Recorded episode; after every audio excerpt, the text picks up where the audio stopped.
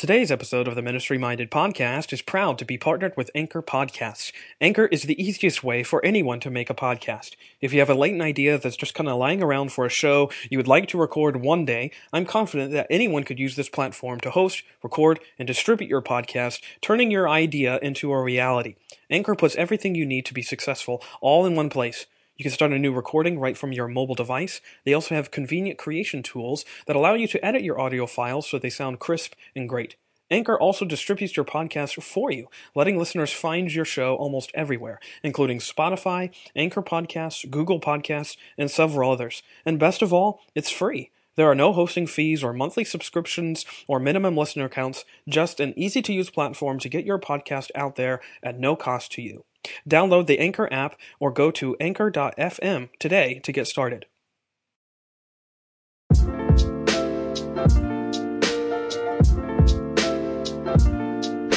Hello and welcome to a brand new episode of the Ministry Minded Podcast, a show that seeks to marvel at the mercy of God that meets us in our messy ministries. I'm your host, Brad Gray, and this is episode number 34. Uh, we have another returning guest on the show today, uh, in pastor and church revitalizer Mitch Miller. I, uh, I last talked with Mitch on the podcast, at least, uh, back in episode two, so way back in the early days, uh, quite a while ago. Uh, but it was such a joy to uh, talk with him again and catch up with him uh, and his family and his ministry and what's been going on at his church, Griggs Memorial Baptist Church, in my hometown of Greenville, South Carolina. in this conversation, we really hone in on the significance of church revitalization and um, how this ministry uh, differs from that of church planting. What's involved in a church revitalization, and what's the goal, and how do you go about starting one, and how do you know that you need one, and how do you know that you've completed one? Uh, we, we seek to kind of tackle those questions and the nuances that are involved with those questions. And uh, I think this was a very, very informative episode, uh, a very insightful discussion uh, that I think you're truly going to benefit from. Whether you know whether you're in the midst of a church revitalization right now, or have felt the recent uh, urgings that you might need one, uh, I think this show will be a good place for you to start and kind of get a good, broad overview of what's involved and what you might be be coming to expect expect. So uh, get ready to uh, jump into that.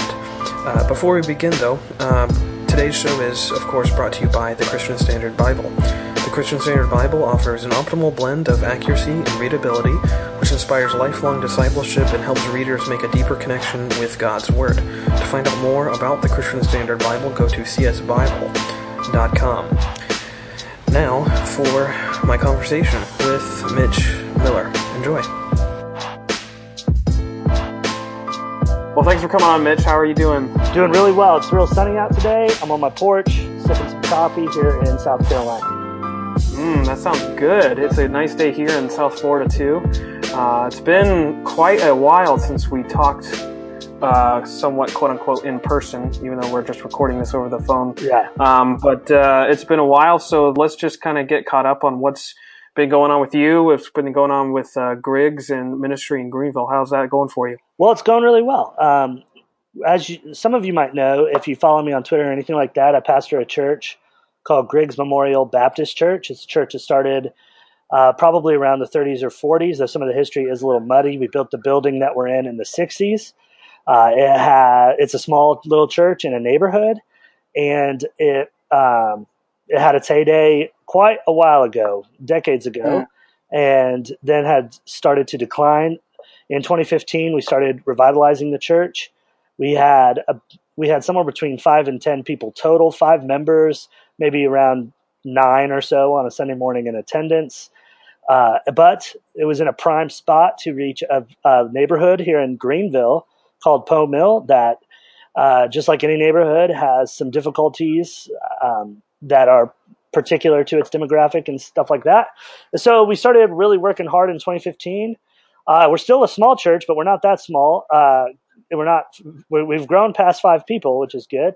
We're about hundred people right now on a, yeah, and awesome. um, we've we've uh, added several leaders and we've baptized 23 people in, in three years, and it is quite wow. Uh, that's quite significant for us because our mission is different than probably not every other church, but many other churches, uh, in that we are really focused on one neighborhood. we are not focused on all of Greenville. We're not we're not trying to be the church for the upstate or the you know or anything like that. We're not a movement. Uh, we're we're really just trying to reach everyone we can in one area. So 320 houses.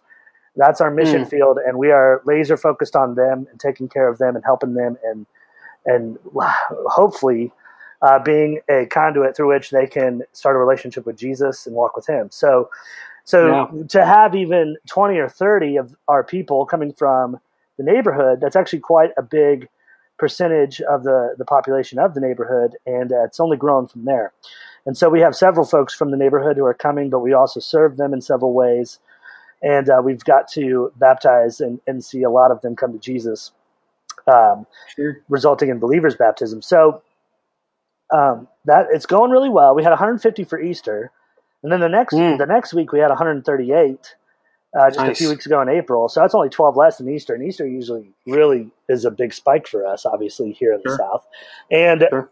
then now we're running about a where our really our average is around 100 a week, um, and so that's where we're at. And so we got a lot of things going on just continually. Uh, yeah. Because we're all, most of us, uh, we're all volunteers. I'm the only one who um, is staff. I'm part time staff. And uh, so we're really a really unique ministry. And so we're always trying to advance and develop um, as volunteer leaders in this neighborhood serving Jesus. Yeah. And I think, um, you know, being so laser focused on that one neighborhood, Poe Mill, I think that's what you said, right? Um, right. Yeah. Uh, I, I think that would, uh, I would imagine that would keep you very, um, grounded in terms of what you are, what you can and what you should be doing. Yeah. You know, I think a lot of churches spread themselves uh, a little too thin yeah. uh, by trying to be a church for you know the whole southeast or something. or they, like you said, they try and be a movement. Um, but uh, that's awesome. I have been. It is a joy to uh, connect and follow you and Griggs on uh, social media. It's it's been awesome. It's been a blessing to me uh, to see what God has been doing uh, through you and your church there. It just seems like God is doing a lot of tremendous things uh, in your community. So it's it's so good to hear and to mm-hmm. see that. Thanks. Um, yeah, and so uh, another question, just uh, by way of just getting going here, uh, what are some of the things? You know, I, recently I became a pastor this year, full time pastor of a church, and uh, I've only been in that position for um, a couple months, but I can already see myself uh, growing and being um, sort of chiseled down, so to speak, by God's Spirit. Uh, how would you say? Uh, then through the last couple months or so that God has grown you or or uh, maneuvered you in certain ways uh, in your life?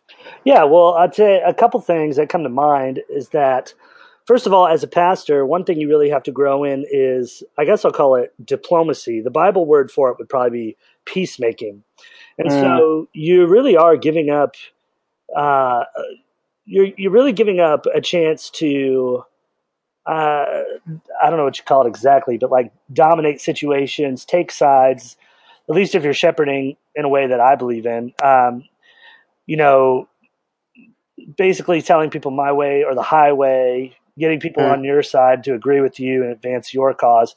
Uh, really, I, I, would say that a big thing as, as as pastors that we need to be doing is not helping people um, unite around our vision, but unite around each other.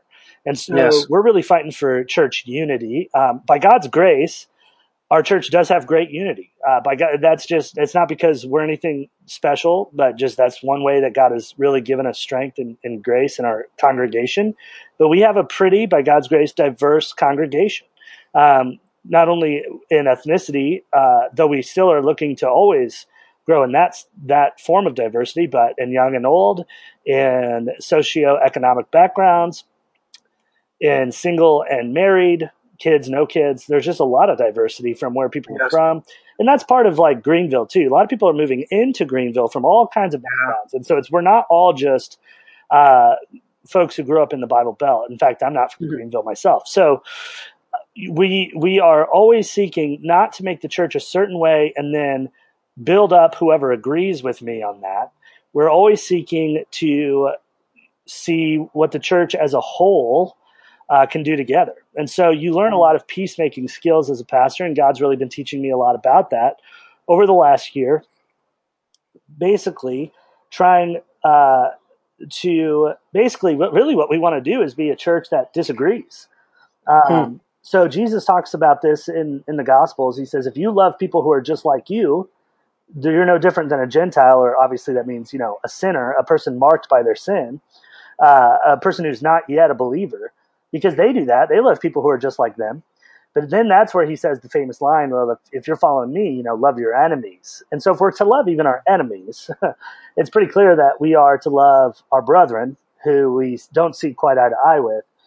And so what we've what we've been basically pushing, uh, well, really since 2015, but even in the last week's sermon, is this idea. Uh, actually, the last two weeks' sermons um, has been this idea of we want to be a church chock full of disagreements, so we can be a, a, a church chock full of uniquely Christian love, mm. not just loving people who are just like us. So, um, I guess he's been teaching me a lot about a lot about uh, helping people, a lot about being a peacemaker, being at peace myself with others. So internally, me personally, uh, being a pe- at peace with others, and then helping make peace between the parties that inevitably come up in any church. Right? People say the church is a church, uh, the place of cliques. That's just because it's a place of people, right? People just mm. somehow find the others who are like them, and yeah. some of that's actually not unhealthy. To be honest with you, that's not that. E- some of that is not even bad, um, as long as there is an open hand of unity to anyone and everyone that sure. is calling themselves, you know, a Christian, calling themselves a follower of Jesus. Um, to make sure that the one big clique, if you will, of those in the fold is staying intact. Um, that's probably not the best word for it. So yeah, you know, uh, that's really what's been going on in, in, my heart, my life, is this idea of di- diplomacy and peacemaking. Mm. That's awesome. That's really good to hear, and I love the way you put that. To, that you wanted to be a church that disagrees, mm-hmm. uh, just because it might seem like an abrasive thing to say, but it's actually very truthful, yeah. and it goes along with what you were saying that it um, it goes along with you know being a church that's united not because of who they are but because of the christ that they serve and love and the reason that's why they're there in the first place anyway so uh, that's awesome i love hearing that um, but uh, now to get sort of down to the uh, nitty gritty as it were excuse me um, you know, I brought you on because uh, you have been very clear um, from the beginning of your time um, pastoring Griggs that you've been doing a church and involved in a church revitalization project. Right. Um, I would say that you would have a lot of experience in that over the last couple of years. Um, and I just want to talk to you about that because I think it's an important subject. But let's sort of start at the beginning. Um, how would you how would you define uh, church revitalization, not just in your context, but uh, overall in the bigger, larger term of it? well, there are a lot of definitions out there on church revitalization, and I don't I don't know that I've come across really any that I thought well, I mean within uh, within a reason that I thought were bad definitions. So I think the definition can be kind of broad at times, and, and it's good like that. It's a good thing. How I would how I start to talk about church revitalization, how I begin to define it, would be you're renewing um, you're you're renewing the energy of a body who has lost energy. So I, I use that term energy um, to be sort of vague because every church revitalization needs something a little different, but they all need something very similar. Yes. So um, I, I, I, use the word energy because it might be that they need new energy in leadership, or maybe they have great leadership. You can have great leadership and still need a church revitalization because perhaps they need new energy in their their uh, their mission, new energy in their, uh, I guess you could say their the the way that the service feels, the atmosphere, the the the ethos, new energy in the even something as down to earth as the uh, bylaws. Um, mm. Maybe not down to earth, but down to uh, details, I guess, as, as as something in the bylaws that is restrictive or that is no longer helpful, that has caused some issue. Uh, so I, I, like to think of it as church revitalization is is serving a body that has lost energy and needs re, needs energy. It needs energy in some way. Um, though, of course, that could be different for any, bo- any body of believers. Some need a full resurrection, and that would be more of a replant than it would be a Yeah. revitalization.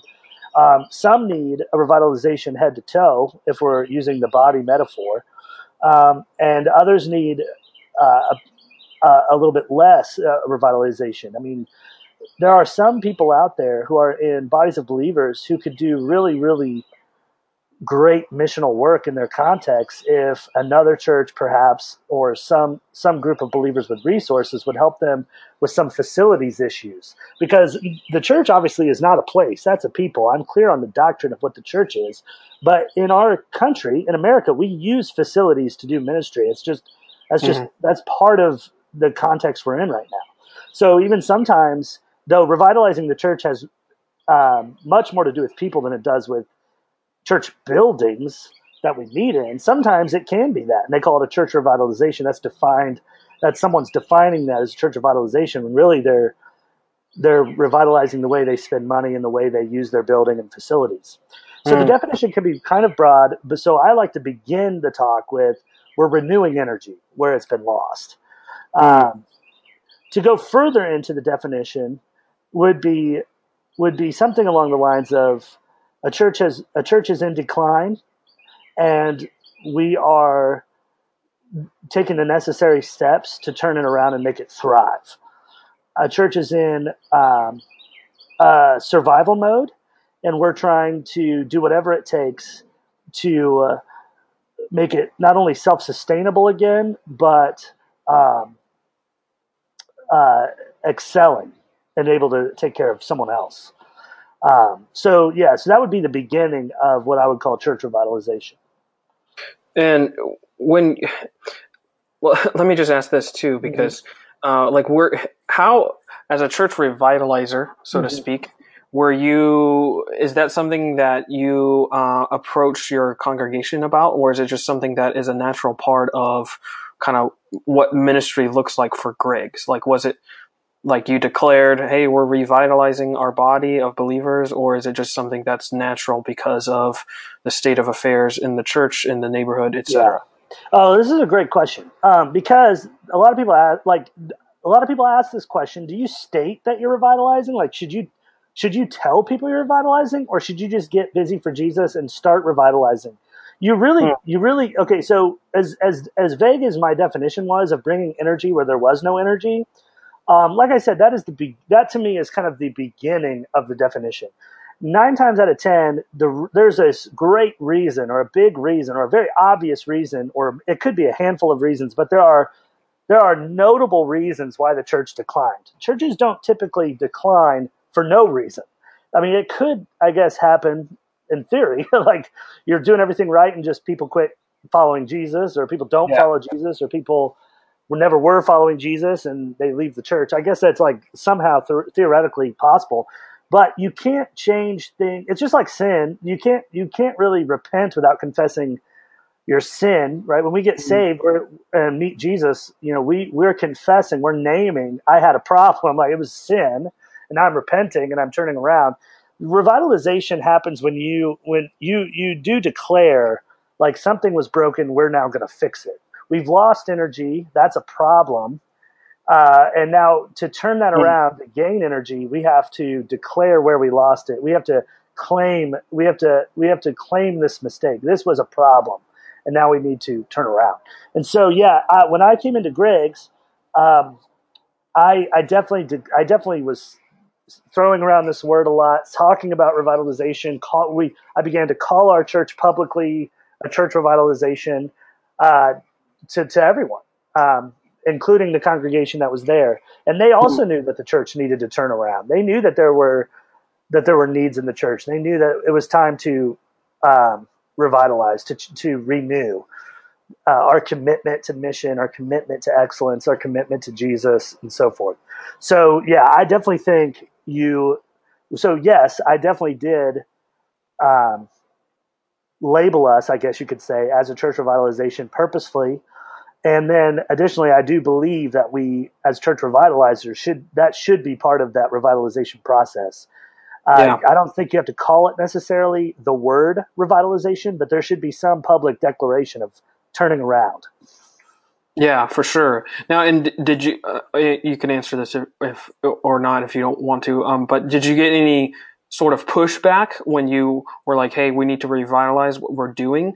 Um, because I can see if you know there might not if there's not necessarily a familiarity with that word and its context for you know church ministry and church life it can kind of seem as if you're a guy just coming in wanting to change things as opposed to getting back to maybe where the church is supposed to be Yeah, you're going to get a lot of pushback.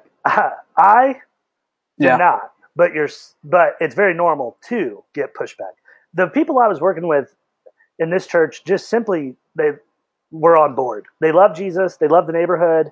I'm like, let's revitalize the church and reach the neighborhood. They're like, great, let's do that. That is abnormal. That is not. Yeah. That's the exception, not the rule. I talk to church revitalizers all the time who the first year is nothing but pushback or something like Mm. that. Uh, though, I mean, it could go longer, it could go shorter. But yes, there's always pushback, and the reason is is because you have to to say you're revitalizing is a, a admission of dying. You're you're saying we are Yeah. either dead or dying, and it's our fault, and we have to turn around. And that piece of it, it's our fault, is where people get hung up. Um, and it probably is their fault. I guess I don't know every church situation in the whole world, but it is their. It's typically our fault when the church dies. Okay, it's not Jesus' fault. Um, what we like to do, since we know it's not Jesus' fault, is we like to blame the world. Like, well, they need to revitalize and come to our church. They need to get their life right and come to church. The neighborhood should be should recognize that we have the truth, and they should thirst for that truth and come in and get the truth from us. And so we try to push that blame. Well, sinners just don't come. Well, the world these days just has gone too far, and they won't come, and all this whatever. And so that's where you're going to get that pushback is is when someone doesn't want to take the blame for their church not working, and the blame does fall with them. Uh, because really, if you and that's just a clear that's clearly just a misunderstanding of Jesus. I mean, Jesus came to seek and to save the lost. He he transformed, if you will, from to it, from the throne of heaven to the God Man, and he he uh, reached out to those who needed him versus waited for them to reach out to him. So it's just a it's a misunderstanding of of, of the gospel to believe that we're good, they need to come to us. Mm. Um, that's not the Great Commission at all, right? The Great Commission starts with the word "go." So um, it's really uh, the pushback, how you get through it when you do receive that pushback, because it is nine times out of ten going to be there. Is you get through it by under by by knowing what's really going on. Is that they're not against you; they're against the Great Commission. Mm. And, they're, they're, and by against, I mean perhaps they're not against it in their heart, but they're misunderstanding it at least yeah and perhaps they are against it. Um, and they're unwilling to admit that something was broken for so long. And so, yeah, you're going to get that pushback. And the only way that I've, t- I've talked to several men who've who've pastored revitalizations, and the only way they can get through it is to is to revert back to their doctrine, their theology, that that, that proper understanding of, of of Jesus' ministry, that incarnational ministry, and the proper understanding of the Great Commission. Mm. Well, that's yeah, that that- that's really good advice too, and I think it's really important um, that that not only do you prepare yourself for it, but you kind of expect it too, um, because again, uh, as with any ministry, you're a broken person dealing with other broken people. right, Um, that's true. But um, another question I wanted to ask you because I was when I was sort of doing my I, I do a lot of prep for these things, and you know, there's sort of I hate to use this term, but there's sort of a romanticism involved with church planting. Mhm. Um, I think nowadays, and how would you say that a church plant is different than a church revitalization? Now, I know some of the logistics, of course, are different, but is there a difference in approach and in methodology uh, when you're when you're approaching a revitalization versus a church plant? Well, I think the first thing that comes to mind is church planting. You get to start from scratch, and so there are the reason I think it is kind of, I guess, romanticized, as you put it, is um, if it does work out, you know, you get a lot of credit for that. Uh, you didn't start with anything, and you started something, and it, it went well, and it, it, carries a lot of the marks of your leadership, your personality, your style. Um, with church revitalization, it is a little less glamorous in a lot of ways, um, and it's because you're not starting from scratch. Um, in fact, most of your friends are going to think you're crazy whenever you start revitalizing a church because you're going in not to something new that isn't broken, but something old and broken, right? So um, now it doesn't have to be old. I mean, just to be clear, if you're a, a church of five years, five years, and you've lost and you've lost your way and you're declining, you could probably need revitalization, even though your church isn't old technically. But mm. most of the time, we're talking about older churches that have, in some way, lost lost what lost energy, um, and so so the difference being uh, the difference in approach is in church planting you're cutting edge sometimes. You're starting something new. I mean it's really not new. It's 2000 years old but there's mm-hmm. a lot of ways in which you can some of the, the marks of your church plant can seem brand new. Yeah. In church revitalization you're coming in and you're trying to re-energize something old. In other mm-hmm. words um, church plants, at least in my experience, and I and it is limited, so forgive me, but many church plants start with things like the name, the name of the church. They hmm. start mm. with things like the core values. They start with things like slogans and and and graphics and now of course I'm sure they're gathering and you know I have lots of pastor friends that are church planters. They gather cores and they start preaching and teaching and they start doing small groups and these things. But they're they're they're starting with things uh, from the, that are that are pretty well thought out, perfect, good. They sound awesome. In a church revitalization, you're going into something that isn't flashy, and you're you're not you're not necessarily changing that into something flashy. You're not necessarily changing that into something perfect or relevant or cutting edge. You're really more looking to make those things work. Um, mm. And so I'll give you an example. Our church is called Griggs Memorial Baptist Church. Okay, if I was starting a church, I just tell you, I would not call it Griggs Memorial Baptist Church. Right? like that would not be how I would reach Greenville. Okay, is say, hey, come on over to you know Griggs Memorial Baptist Church. Number one question we get is who was Griggs? Griggs was a guy in our community who passed away, and uh, he was very loved, and and we wanted to name it after. Of course, I wasn't a part of the church back then, but the church wanted to name their ministry after him. And back then, that was what you did when someone that was well known and loved passed away, at least mm. in hmm. our, our, town. You name something after him. So um, I wouldn't call it Griggs Memorial Baptist Church.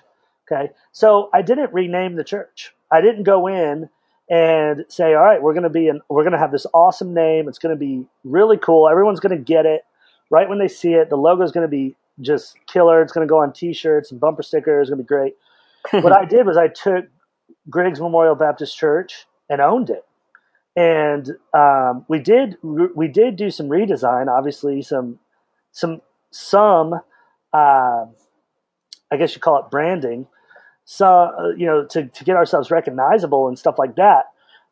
Um, but there you go. I mean that that therein lies some of the difference because now mm-hmm. we're not only doing that with the name, but we're doing that with the space. So, for yeah. instance, if I was planting a church and I had to rent, I'd rent a space, um, and and I would make it look, uh, I guess, how I wanted it to look as a thirty year old, you know, young guy with a wife and two kids. I'd make the space look how I wanted it to look. Okay, but I had to own a building that had pews, wooden pews, and those things are like solid oak, man. They ain't going nowhere. I'll tell you that. um, that had a baptistry built in with like a painting of a river behind it uh, carpet from I don't when Jesus walked the earth. I mean, old carpet. You know, you're you're coming into those things, and you're starting to own it, and you're starting to put energy into it. And yes, there is a lot of changes that come down the road with church revitalization.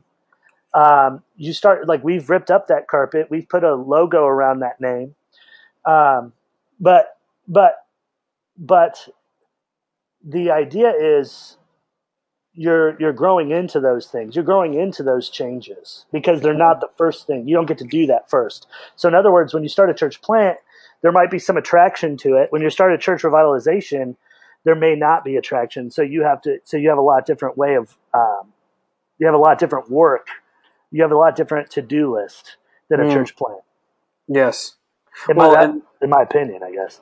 No, I think it makes a lot of sense. Right. And um, to me, um, it, it kind of brings me to my next question, but also, I, you know, I kind of want to hedge it maybe just a little bit because, um, you know, I said the word romanticism because I do think that uh, it has been romanticized and, to use a word that you mentioned, uh, glamorized in our sort of Christian um, world that church planting is sort of the pinnacle of the Great Commission ministry, Right. which I don't necessarily agree with. And number one, by no means am I trying to demean or diminish the importance of church planting. But you know, by no means, the apostle says. but neither do I think that it is the zenith of you know the gospel of grace going around the world. And in fact, I would say there is much more of a need and a, a urgency, I think, for church revitalization, especially in areas um, like the Midwest and New England, places where um, the gospel was taken and now has been extremely lost or just cast aside. Um, and so that's why I would. uh, It kind of leads me to another question. I would say is is is is that the reason, or is there any other reasons you can think of why church revitalization is crucial for modern American Christians? Yeah. Uh, well, this is really where I, I thrive. I, I like talking about this. Mm, Uh, and I hope it's not just a soapbox or a pet peeve or, or what have you. Or I hope I'm not just tooting my own horn because I, I do I am involved in a church revitalization. But church revitalization has to happen now, or or it, if you think like the church is diminishing, it's about to get way worse. Okay, mm, we Mm. we're closing 3,700. They say. I mean, if you read a blog like Ed Stetzer's or Thom Rainer's or someone like that, we're we're we're closing 3,700 churches a year. At least that's what they say. That's about like what 10 a day or something like that, roughly. Additionally, there are guys out there like Thom Rainer and others who would say that of the churches that exist, you got about seven out of ten who would who would say to some degree that they need renewal. They need new energy. They need a church revitalization. By any definition, they need some sort of turnaround. If you read the books on church revitalization, such as Comeback Churches by Ed Stetzer, or I'm reading one by, um, and actually I'll, I'll get the name. We may be linking in the show notes because I don't want to get it wrong. I know the, uh, I know it's a really popular book, but it's called From Embers to a Flame: How God Can Revitalize Your Church. If you read these things, you're, you're going to start recognizing most churches are not that cool. like, is that okay to say? Like, most churches are not flashy. They don't have great bands. They don't have dynamic pastors. Your average church in America is le- way less, in fact, than 100 people. It's around 75 people, but it's probably a little lower because we always report our highest numbers. If, I don't know if you know anything about church world, but nobody's like really telling the truth. no. Okay, um, they're less than seventy-five people in my estimate.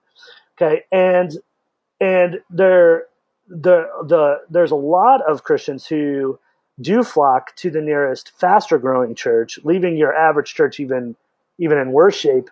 So what I what I, I guess what I'm saying is it's like two pedals on a bike. Yeah, we need church planners, and I praise God for every church planner. Thank you for for sacrificing your time, your life, your talent, your energy for church planting. Praise God.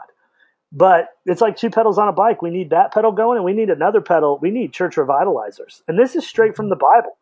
Um, there's almost I can't besides church planting, I can't think of anything more biblical than church revitalizing. Yes. Paul Paul goes out. He starts a whole bunch of churches on his first, second missionary journey, and then when he's talking in Acts, he's he's like, let's go back through on our third missionary journey, I believe it is, and let's go and see how the churches are doing. Um, let's go, and then the Bible tells us later in the book of Acts that he goes around and strengthens those churches. That's called church revitalization.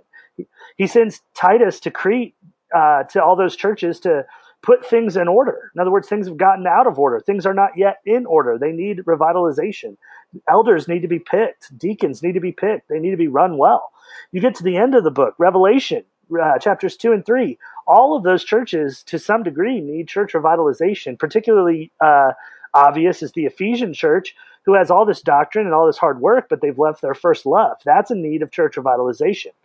Um, which is why my church of my church revitalization definition is probably a little too broad for most people, um, because it's like, well, we need doctrine. Well, the Ephesians apparently they were they found out who was not a real apostle and called him out because they had the doctrine. Mm. And I think in that passage, the Bible talks about how they were laboring; they had hard work. So it's not that just oh well, we need harder work workers and more leaders and servants in the church. Well, they just needed to get back to their first love um, mm-hmm. to love God, love others. Um, and so there's a lot that goes on in church revitalization. But anyway, what is Jesus doesn't call them to church plant; he calls them to revitalize their church.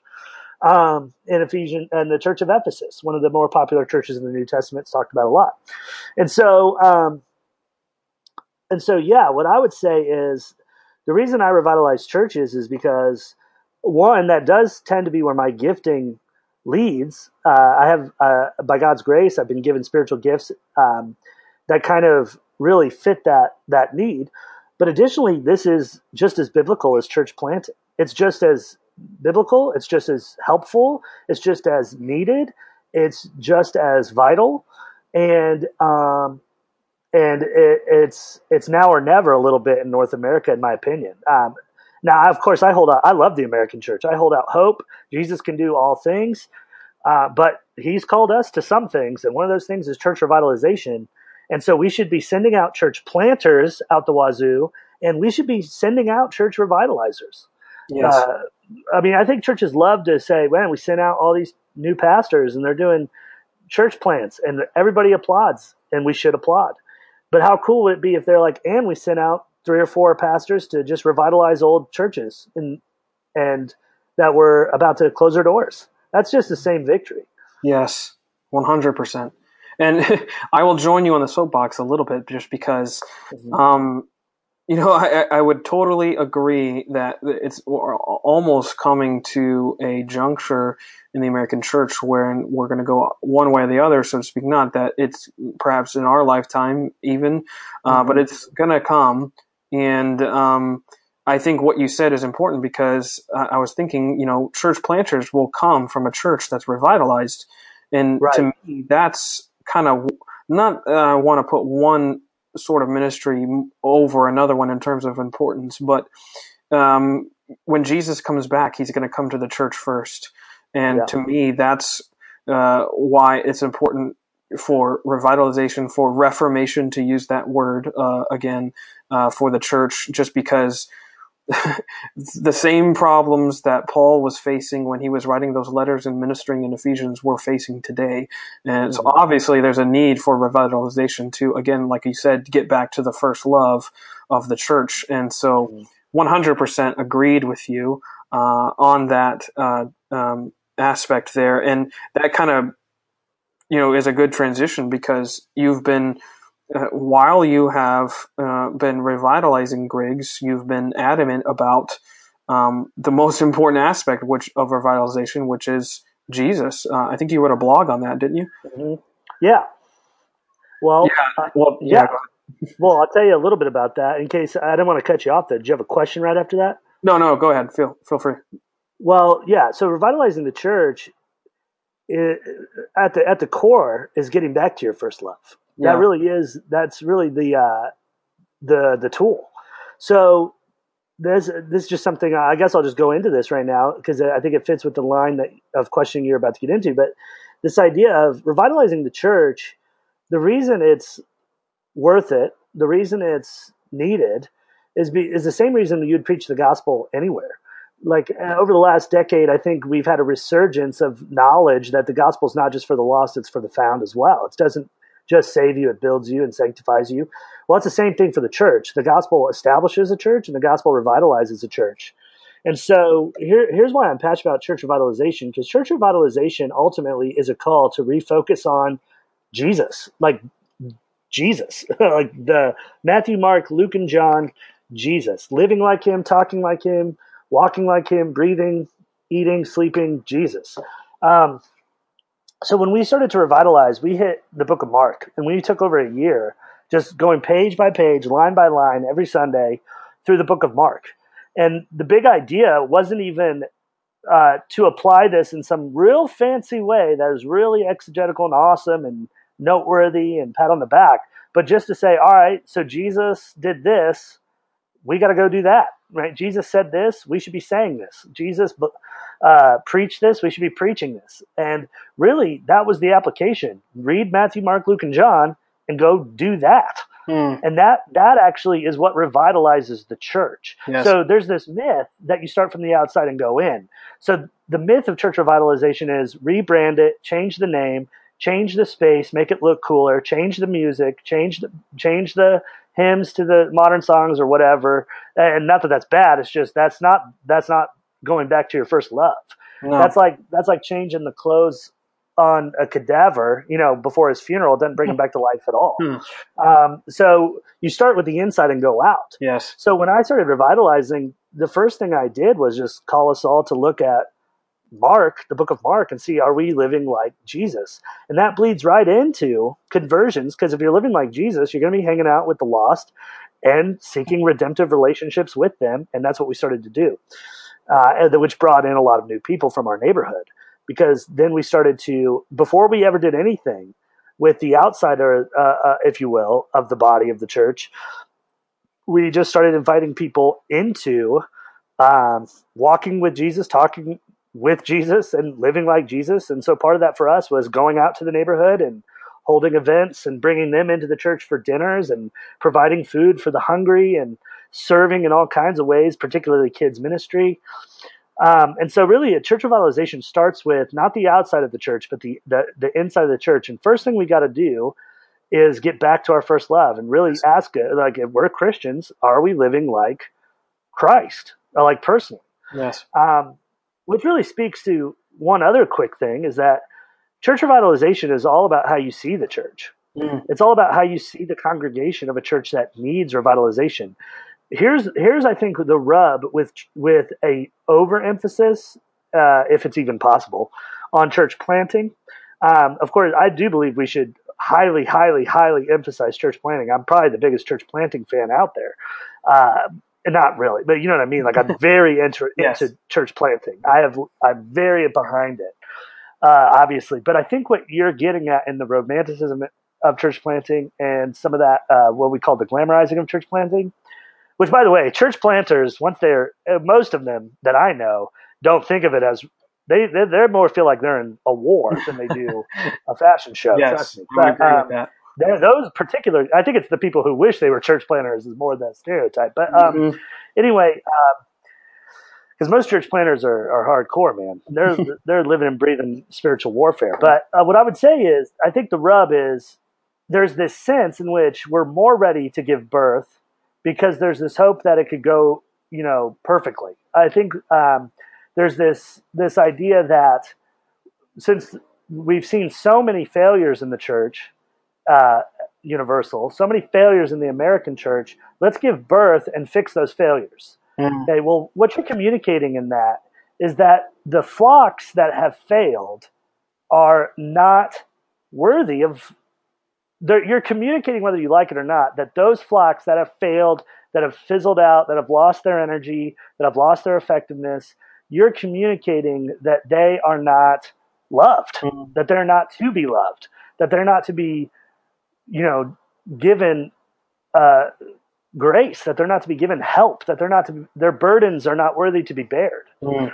Um, and so, one thing about church revitalization that can get tricky is even in church revitalization, if you have a church that is willing to help other churches revitalize, or a pastor who is willing to go into a church and revitalize, it can mistakenly be treated as a church plant. Mm. It's like, well, we have a shell. We have a, a shell of something that used to exist. We have a building. We have 20 people. We have a little, probably a little, but a little bit of money in the bank. And so we can take all that and and kind of like a car, sell it for parts and start a church plant with these people if they're willing to let us take over. That's not really that's not really grace. That's not really mercy. That's not really love. No. What church revitalization is about seeing those flocks, those sheep as wounded Um, of course, there's going to be at times some wolves in there you have to drive out. There are some people in church revitalizations that almost like the fact that no one's been baptized for 10 years because that means they haven't been bothered by an outsider. Mm. And that's obviously not a sheep, right? because true sheep, true sheep want nothing but more sheep. um, so yeah, you might have to drive a wolf out here and there, which is part of the job of the elder. But the big idea is most of those people are just wounded sheep that need a whole bunch of grace, a whole bunch of love. They don't need, just like Jesus doesn't yell at us to change before he saves us, they need grace and then eventually be led to change that if, if necessary, when necessary.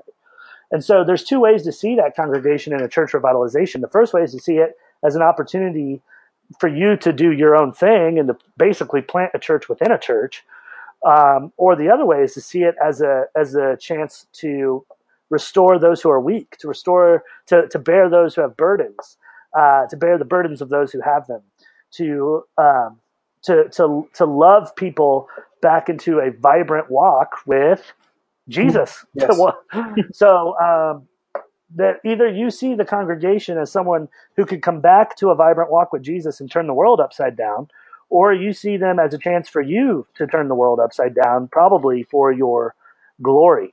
So, revitalization is, in conclusion, really about getting a wounded group of sheep back in love with the shepherd. Mm, that's really good, and I, and, and I think too uh, to go back to your sort of sense of urgency, um, and it, it, it, that's kind of like even what I saw when I was you know in Bible school, and even people I've been around.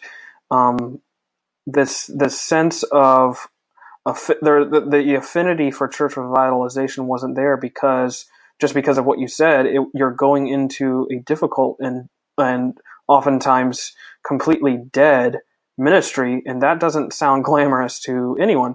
Um, and I think that's kind of it goes back to what you're saying is is um, you know getting people to fall back in love with their shepherd. That's sometimes difficult work um, to get them to see their the need for that. Um, but I did like what you said, um, the fact that um, you know about change. You know, you can't preach change to people and expect them to change. Uh, the only thing that changes people is Jesus and His grace. And so that's you know that that's like the fundamental thing, not only of church revitalization but preaching in general. But uh, anyways, um, no, I would I, I totally uh, am I, I, really liked how you defined that. That that's a really good uh, picture of what church revitalization is and what it should look like. Um, seeing that, then, um, not that Jesus isn't practical, but on a practical, functional level, what are some other things that you did or would recommend to do or have been recommended to do in your revitalization process um, in terms of not just branding or just like functional things uh, in the church, if that makes sense. Oh yeah, well, that, and that I know what you mean. That it is kind of tough to ask that question because the church is us, we're the people, right? But then the way we do ministry here, there's the church as in almost Joe the the, the extra stuff we have to do to sort of organize and and uh, and all that, and so so yeah, I get the question though, and I know exactly what you mean by practical and functional. Here's what I'd say, and I kind of already hit this, but I'll hit it again because it's so important. Is you want to start with the inside and work out. So you don't start with the outside and work in. At least that's my opinion. So what I would say is you're starting with the preaching of Jesus, but then you want to start something all the way as internal as you you, you want to start recognizing changes that need to be made as internal as you can get first and work your way external. So what I mean by that is the first thing I would do is, and the first thing I did do is, is not changed, but reworded to a degree our doctor, our statement of doctrine or a statement of faith. Um, I would look at something like as internal as that, something as foundational as that. So before you do a website where there's awesome like online giving uh, in a church revitalization, though that's definitely something you want to do because most church revitalizations do need stuff like that um, you want to go as deep and as internal as you can. So, and then start with anything that needs to be changed there. So, for example, and this is just an example, um, and, and I by no means want to get controversial or anything, but like you might find a church that really needs revitalization that says to be a member of the church, you have to believe in a particular eschatology. a very particular, like a very, not just that Jesus is coming back, but like here's how it's going to go down. Right? uh, and obviously, as Christians, we know, as and the, and I would even say someone who writes a doctrine statement like that deep down would know, like that's not um, that's not a requirement for membership in church or for for unity or for brotherhood. The exactness of that eschatology. So you may look and find some of these things in an old, especially. I mean, I'm talking if you're in a church that's old, from like that's some of these things are going to be very easy to spot. Um, you want to start explaining why we need to revitalize the doctrine statement. So put new energy into something that's lost energy, right? Put new energy into the doctrine statement. Why don't we do this? Why don't we why don't we say let's find the 10 things we will fight for?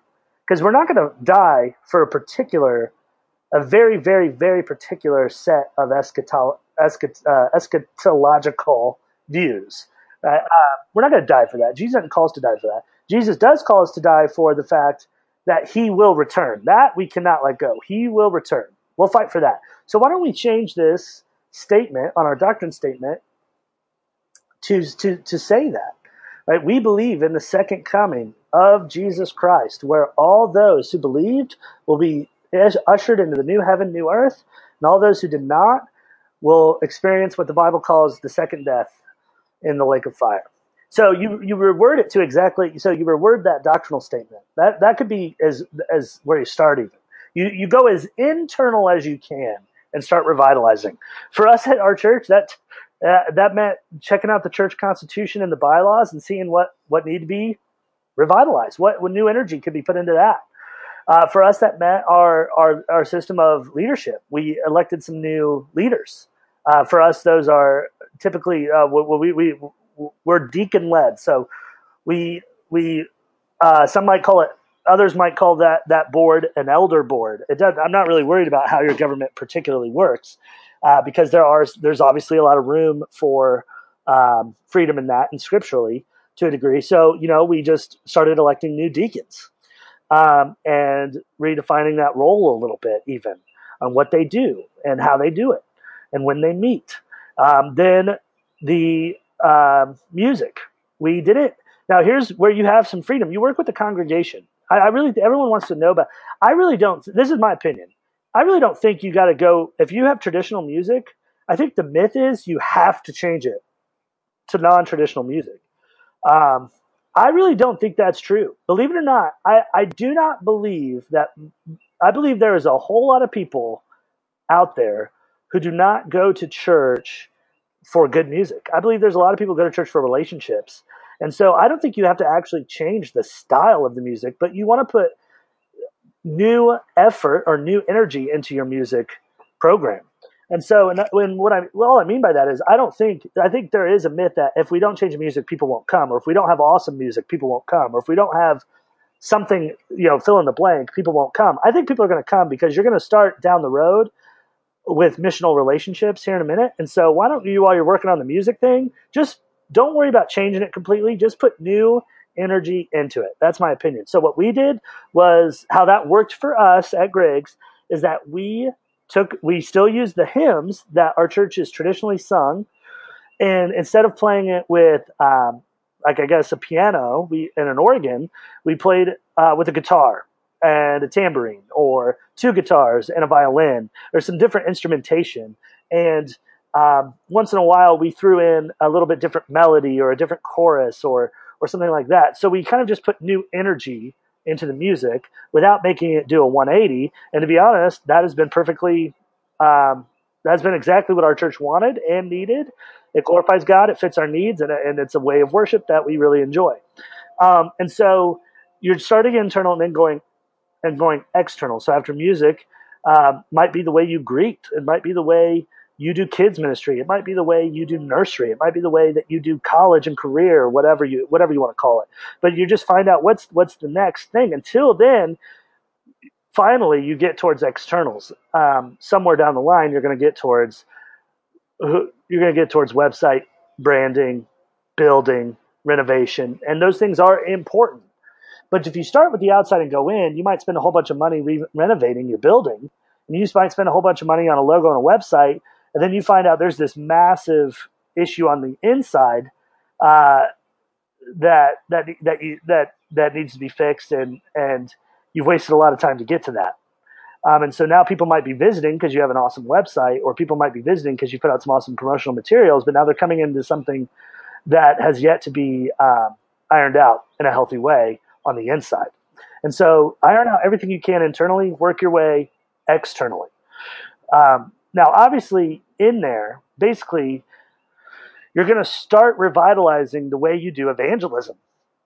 Um, so, so, so here's what I would recommend, and here, here's here's what I preach: right? worship Jesus, revitalize the church, reach the neighborhood. Right. So you start with Jesus. You start. Just start worshiping Jesus. I don't care if you have a congregation of five or fifty or 500 that needs revitalized, you just, the first Sunday, you're just to, I mean, pray in Jesus' name, uh, give testimonies about Jesus, preach Matthew, Mark, Luke, and John, preach the life of Jesus, sing songs that are not just about the Lord, not just about uh, God in general or the good, the goodness of the Christian life, but sing songs that mention Jesus. Really get back to Jesus. That's that's first. Revitalize the church. Start internal work your way external, and then kind of layer layered on top of that, in the midst of that, is reach the neighborhood.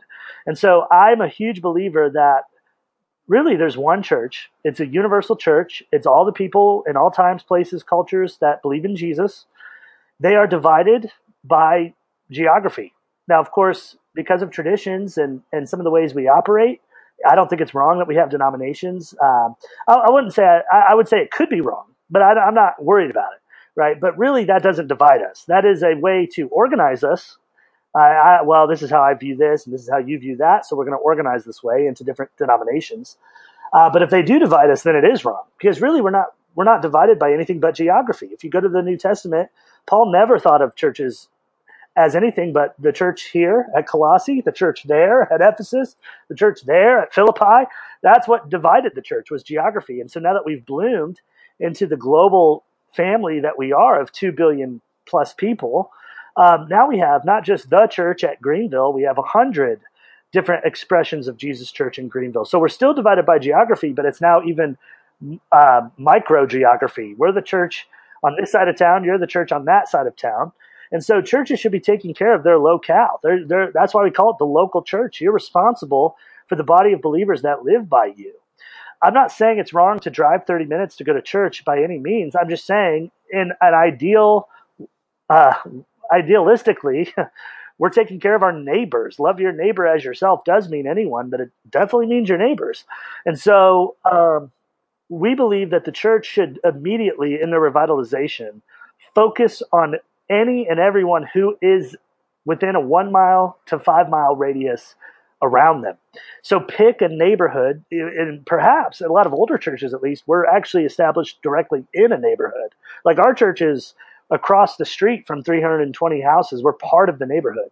Um, so reach the neighborhood you're in, or if you're not directly in a neighborhood, perhaps you're on a road in a on a side of town. You're not necessarily directly next to houses. Fine, then pick the nearest subdivision, pick the nearest apartment complex, pick the nearest group of people who live in your community and just reach start focusing on blessing them out of their minds and that will revitalize the church unlike any website logo or building project ever could so we uh, we're obviously in a neighborhood so it's easy for us but you pick a subdivision you pick a group you pick a you pick a, a, an apartment complex you pick a side of town and you say all right this is this is our responsibility and we feed them we clothe them, we house them, we comfort them, we visit them in the hospital, we do their funerals, we do their, uh, you know, their their anything. I mean, I don't know. I could go on and on, but that's what we started doing. So I started pastoring the neighborhood, but well before the neighborhood started coming to church. Um, so you know, I mean, it's I I hit now. We're old school. I'm not saying everybody should do it this way, but we're hitting doors. Now, I don't go door to door with like tracks necessarily or something like that, but we go door to door and I say, I'm a pastor. Every Wednesday night, we hold a prayer meeting. What can we pray for you for? And this may not be everybody's deal because we're in the South. It's a little different. So you have to kind of contextualize. But for us, you, you go to someone's door in our neighborhood and say, on Wednesday night, a bunch of us are going to pray. What can we pray for? They're going to tell you something. Hey, my cousin was in a car wreck or whatever. You know, they're going to find something to say. And then you come back two weeks later and say, we prayed for you. And what I found was within a few weeks or maybe even a month, I'm sitting on porches uh, having straight, con- like just long conversations with people here in the neighborhood. They're getting to know me. I'm getting to know them. We're exchanging Facebook's uh, profiles. We're exchanging phone numbers. And, and, and there's been people where they've called me for marriage counseling before they come to the church. They've called me to preach their great aunt's funeral before they come to the church. They they call me when they're in the hospital to come visit them before they're in the church, and um, and that's fine because we're reaching the neighborhood. They're not reaching out to us. Like it's not the other way around. Neighborhood has to come to church. Is that the church has to go to the neighborhood. But the thing is, when that church starts to own a place, when that church starts to own a neighborhood, when that church starts to own a side of town like that, and it has to be pretty small. I mean, I want micro laser focus on it. Is is is my opinion, my belief when you start to do that, you revitalize like crazy. Because remember what I said at the beginning is revitalization is, is pouring new energy into into something that's lost its energy. Well, the church gets the church once it sees a, a doable goal, like we can we can take care of these 320 houses. We can provide childcare. We can do a soup kitchen or a or a food bank or what have you, depending on your needs in that side of town. They will be they will be very energetic to to do that. Um, in my real real real deal Christians would be. And as those people start to come in and come to church, even if it's a handful of them, when a handful of new people come to a church that's used to being about 30 people, that's a huge shift in the organization. And it, it, it definitely is something to be celebrated. And people start to celebrate, and the church might stay small for a while, but where they used to feel like they were dead, now they feel like they're living because we got five new people in the church and we helped them out. And that was us because of Christ. And uh, so, so, so I don't even know where that question started, but that's my, that's the big idea of what I'd recommend a church revitalizer do. Start as internal as you can on the revitalization, but somewhere in that mix, you got to reach the neighborhood. Yeah, no, that was a that was the perfect answer, Mitch. So thank you for that. Um, but I did want to get one more question in before we kind of wrap things up, and that is, um, I'm woefully inexperienced in this and uneducated in this, but I imagine that, you know, a church planter has a certain goal in mind, you know, that one day he's not going to call this a church plant anymore. Um, I would imagine. I don't know if that's true or not. Is that the same thing for a church revitalization? And by that I mean, is there a quote unquote finish line for a church revitalization, or is it that you're, you know, sort of that semper reformanda, you're always be reforming. Um, uh, is there something like that in your context or in your experience, or um, how would you how would you approach that? Well, um, here's what I'd say at first. Every church will oh so there's there's always a time to revitalize in in a in a sense, right? So we're not talking about like we're not talking about revitalization in a in, in a small scale or a small sense, like, oh, we need to start doing that better. When you're talking about church revitalization, you're talking about a label that you've put on a church. So this is a this is not a church that could use a little help here, use a little help there. I mean, this is a church that is defined by its decline, and now we have to define it by turning around from decline. Okay, so in that sense, okay, a church revitalization, in my opinion, would be done revitalizing again, this is my opinion on it. There's no, I don't, I'm not going to back this up with like a verse, but would be done, done revitalizing when it's defined by incline. Okay. So to put a little bit more teeth on that, um, I'll, t- I'll, I'll put it this way. Most, uh, here's how I define discipleship. Okay. A disciple is made technically, right? Uh, we see that Jesus starts to call people disciples before, uh, before they're really in even And so he has disciples that leave him. Uh, like for instance, um, in the in the Gospels, he'll call a group of people, "Those are my disciples," and he's not talking about the twelve disciples. He's just talking like, "Those are my followers, my disciples."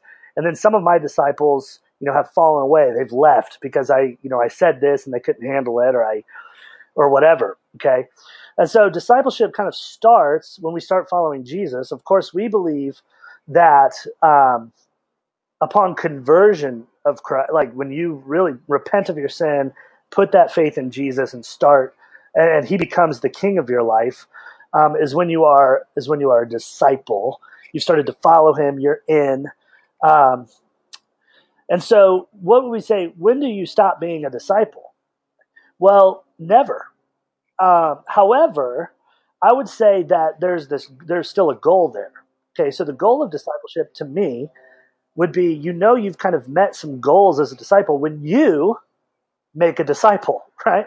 So, um, how do you know that you've discipled someone? Well, they started following Jesus, they believed in Jesus, and then they got someone else following Jesus, and that other person, by the grace of God, believed in Jesus. So you know you've discipled someone when your disciple makes a disciple, right? Yeah. Um, that's kind of a goal you can set, though they're always going to be a disciple. And so I would say that I, I actually don't know how church planters uh, decide when they call themselves a church rather than a church plant. My guess is that there is some time uh, or a timeline to where they're like, well, it's been 20 years, we're not really a plant. Um, I, I, don't know if there's a timeline. I guess I could ask them. Uh, they could respond to this uh, in the comments or on Twitter or something. But for revitalizing, how I like to define it is when a revi- is when a revitalizing church knows it's done revitalizing when it through its story, its experience, its its experience of grace and its revitalization revital helps send out effort, money, people, pastors to revitalize another church. So the reason I call it, the reason I say a revitalizing church knows it's done revitalizing when it revitalizes or has a hand in revitalizing another church is because so much has to happen for a church in decline to get to a place where it can help a church in decline. I mean, it has to be like one, it has to turn its giving around. It has to become self sustaining. It has to turn its leadership around. It has to become self governing. Um, it has to turn its mission around. And it has to, it has to not only has have the people it needs to survive, but people to spare, people to send. Um, and so, so much needs to be turned around to help a church in decline that I think that is a really perfect goal, a really perfect marker of when a church revitalization becomes a becomes not just a church revitalization, but now uh, the church, a full fledged functioning body of believers. Um, and in that sense, I do think that the revitalized church should always be revitalizing other churches as almost like the stones they would pile up in the Old Testament. Remember, this is where God split, you know, the water. This is where God saved our lives from the battle right? We should always be revitalizing other churches as a church that's gone through revitalization to always remember the time we could have died, but Jesus brought through resurrection. Um, we, we, were, we were about to cease to exist as a church, but now, uh, by God's grace, we stand where we would have fallen. Um, and so, our goal at Griggs is to be a church revitalization that revitalizes other churches for the rest of its existence um, as a reminder to where we were in 2015 when there was five members, no pastor, one deacon, and barely enough money to keep the lights on. So uh, uh, that's my opinion on when a church revitalization is sort of done revitalizing. It's when it gets into the world of revitalizing other churches. Mm. That's a good answer, and I would. it makes a lot of sense uh, when you can become a healthy church and able to help other sick churches. So, um, thanks for that. I think that was a perfect answer. Um, I'll just ask these sort of two other questions uh, simultaneously, and then just kind of, even though they're somewhat unrelated, uh, but then you can sort of have the have the last word. Uh, there uh, is number one. What are some of the best or some of the most impactful resources you could recommend on church revitalization? And then number two, my second question would be is um, sort of, uh, or maybe not even a question, but maybe just give your quote unquote last ditch sales pitch for church revitalizers. Okay. Uh, well, I'd say that Thom Rainer and Ed Stetzer are two of, they're not the only, but they're probably two of the leading voices on church revitalization. So I would recommend their books, their blogs, uh, I think Ed Stetzer, not yet, but I think pretty soon we'll have actually a um, a course, almost like an online course you can buy on church revitalization. He does have a course on breaking the 200 barrier that has a lot of good principles in it that probably could be applied to church revitalization at some point, but he's going to actually have a specific course on church revitalization coming out soon. So Thom Rainer and Ed Stetzer, um, they do really, really good work. Uh, the book I'm reading now is called From Embers to a Flame How Your Church, How God Can Revitalize Your Church. Um, that's a good book. Uh, so far, so good. I recommend it. Um, uh, but I'd say the best resource uh, for for church revitalization is a fellow pastor in the area who's done it. That's what's really helped me. Uh, that's what's really helped other church revitalization revitalizations that I know of that have thrived. Is finding is finding a pastor who's done it. If that's not possible, though, then um, those guys, Ed Stetzer and Thom Rainer, are probably your first two to go to for a lot of good information. My last my last ditch effort to get you uh, to revitalize a church, I guess, um, would be would be this um, that Jesus revitalized you.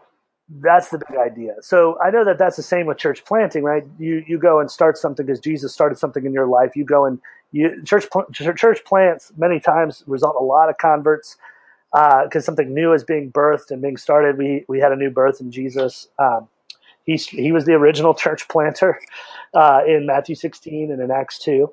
Uh, but church revitalizer uh, really it just stems back to being appreciative of the fact that Jesus revitalizes you. We we really are just like Israel. Israel was always going through a cycle, and we all know that from reading the Old Testament. They would repent, do really well, fall into idolatry, get hurt from their idolatry, call out to God, He would do some saving act, and they would repent, and then it would start over that cycle. And so, all the time in the Old Testament, right, we see Jesus revitalizing. Uh, well, God the Father, if you um, revitalizing uh, His people. And as Christians, we we kind of go through that cycle. We just don't go through it on the the grand scale. We go through it on more of like a daily, hourly scale. I mean, who? I mean, what? To even take today, this beautiful Friday I mean, have we we've we've been inflamed for God and, uh, on, and we've had passion for God, and at the same time, in this very same day, we could have a stretch of hours where we're idolatrous or angry or or just blatantly I just don't care, just unenergized towards towards Him. Uh, sometimes it's more than a day. Like sometimes we really do have an Israel uh, uh, Israel cycle in, in a year. We'll go through a year of unrepentance, a year of of unenergized discipleship, a year of, of, of faking it, a year of the motions, what have you. Um, and yet, I've noticed in my life that that cycle is always broken by the grace of God. He revitalizes my spiritual walk. He revitalizes my life. Um, the Bible says your body's a temple because that's where the Holy Ghost live. Well, a lot of times our temples look like these churches that were built in the 1950s that have the old pulpit and the old baptistry and the old carpet because we haven't kept up our spiritual life. And yet Jesus renews us and he mounts us up on wings as eagles and he draws us in over and over again, like in Hosea with the cords of his grace. And so just don't think that you're above church revitalization. Right? You've been a church, you are the church, and Jesus has revitalized you on a daily, weekly, yearly basis since you got saved. And so you doing that for others is only natural. And it's not glamorous, but it wasn't glamorous when Jesus did it for you. And we're going to an eternal life of glamour. We're going to an eternal life uh, of Flash. We're going to be inter- eternally entertained. We're going to be et- eternally welcomed, eternally celebrated. People are going to, we're, we're going to be eternally filled with affirmation. We're to be, we're to give it, we're to be given an eternal thumbs up so we can take time during this vapor to do something a little less than flashy because we got plenty of that coming. Uh, and so that would be my final pitch. Go revitalize the church, change the world because that's what that's what will change it. Well, to that I just say I have to say amen.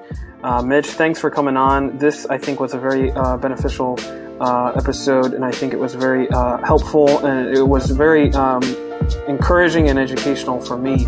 And so, uh, once again, thank you. Thanks for your time. You're welcome. Thanks again to Pastor Mitch for being today's guest. Uh, make sure you read all of the blog notes for this show and check out all the really great resources that are listed there.